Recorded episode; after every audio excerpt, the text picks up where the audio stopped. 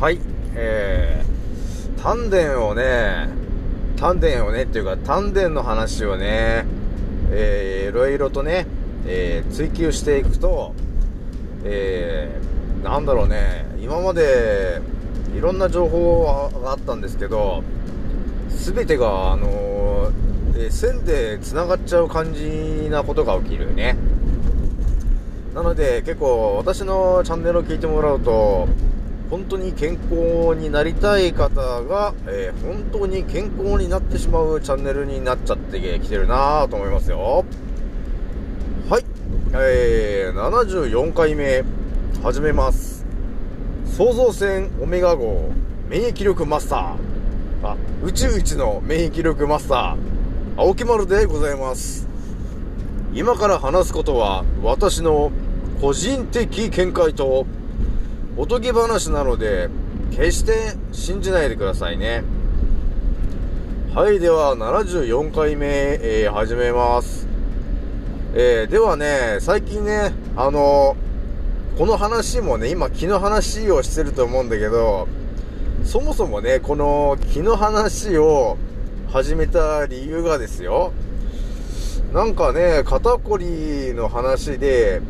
肩こりの原因は肩こりじゃないんだよっていう、えーことを、えーまあ、思考に入ってきた人がいたんだよね。で、それを私に告げた結果、えーなぜか、えリンパの話が出てきて、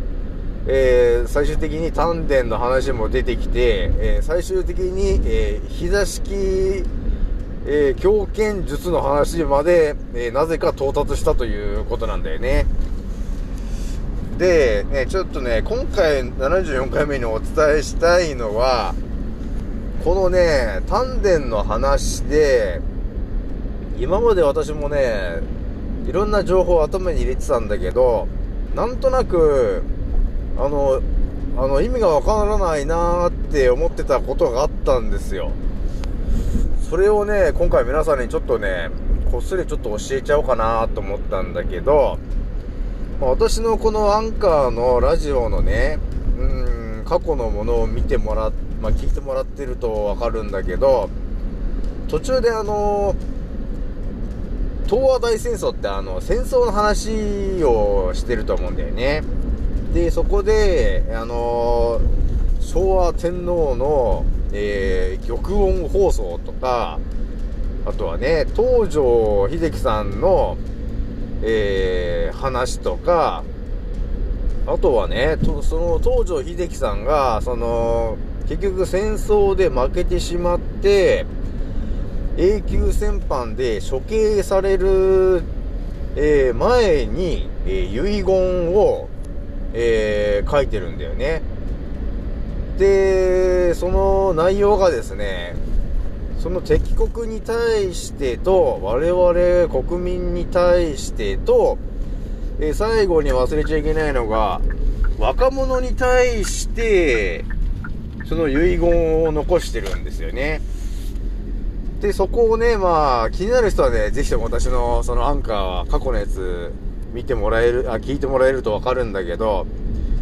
そこを聞いてた時に、ちょっと引っかかるところがあったんだよね。それを何かというと、そのね、若者たちに継ぐって言っていろいろと、えー、話をしてるんだけど、その中で、あるフレーズがあったんですよ。それを何かなと思ったら、端を練りっていう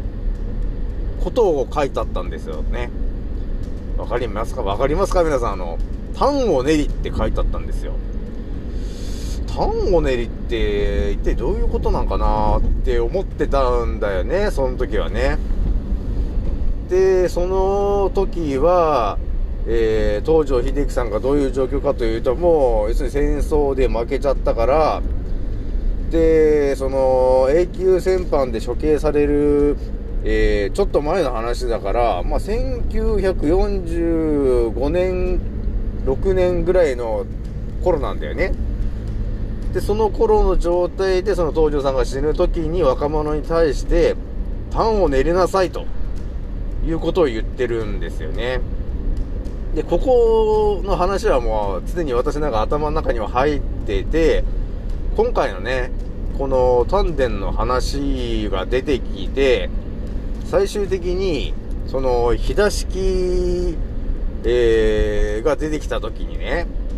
頭の中でちょっとなんか繋がったことがあって、そのね、その日田さんっていう人がいたと思うんだけども、実はですね、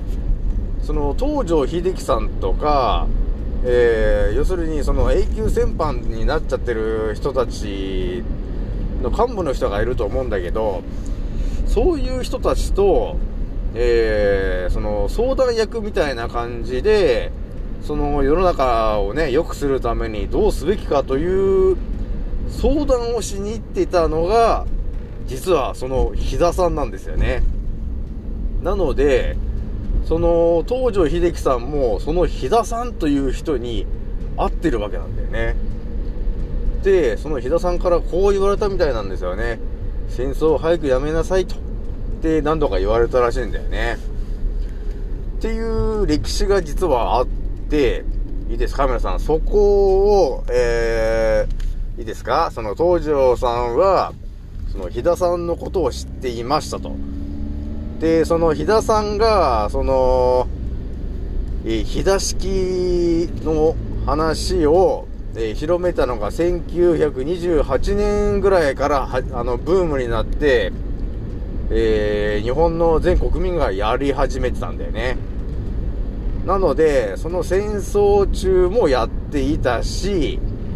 えー、その、その日田式が GH の Q さんに見つかるまでずっとそれをやり続けられていたんだよね。なので、その、東條さんが死ぬ時に我々若者に対して、端を練りなさいということを言ってると。それが一体どういうことかというと、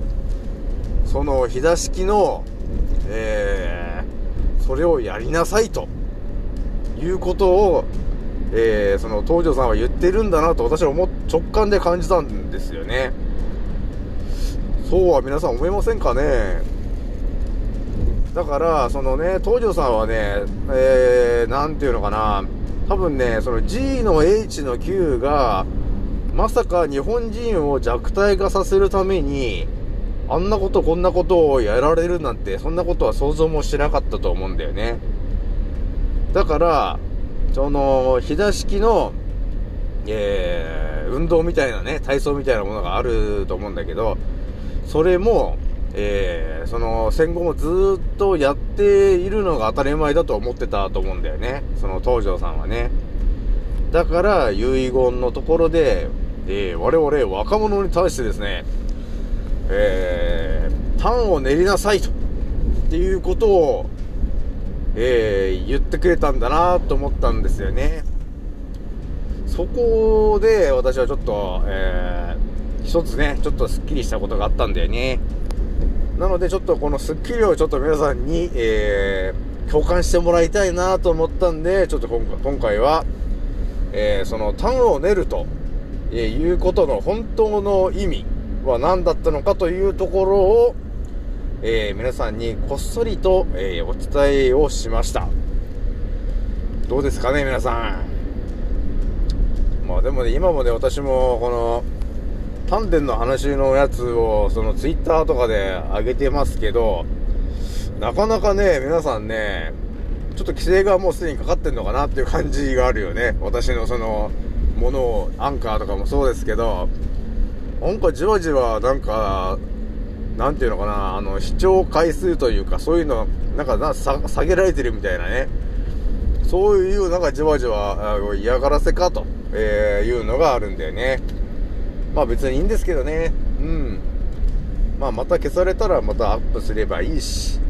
まあそういう感じで、えー、今回もね、えー、私もね、本当に、煉獄さんのように、えー、私のホムラを燃やして今やってるんで、まあ、どんどんペラっちゃおうと思ってますからね。なので、えー、今回はちょっとこれぐらいにしておきます。はい、じゃあ次の音声でお会いしましょう。またね。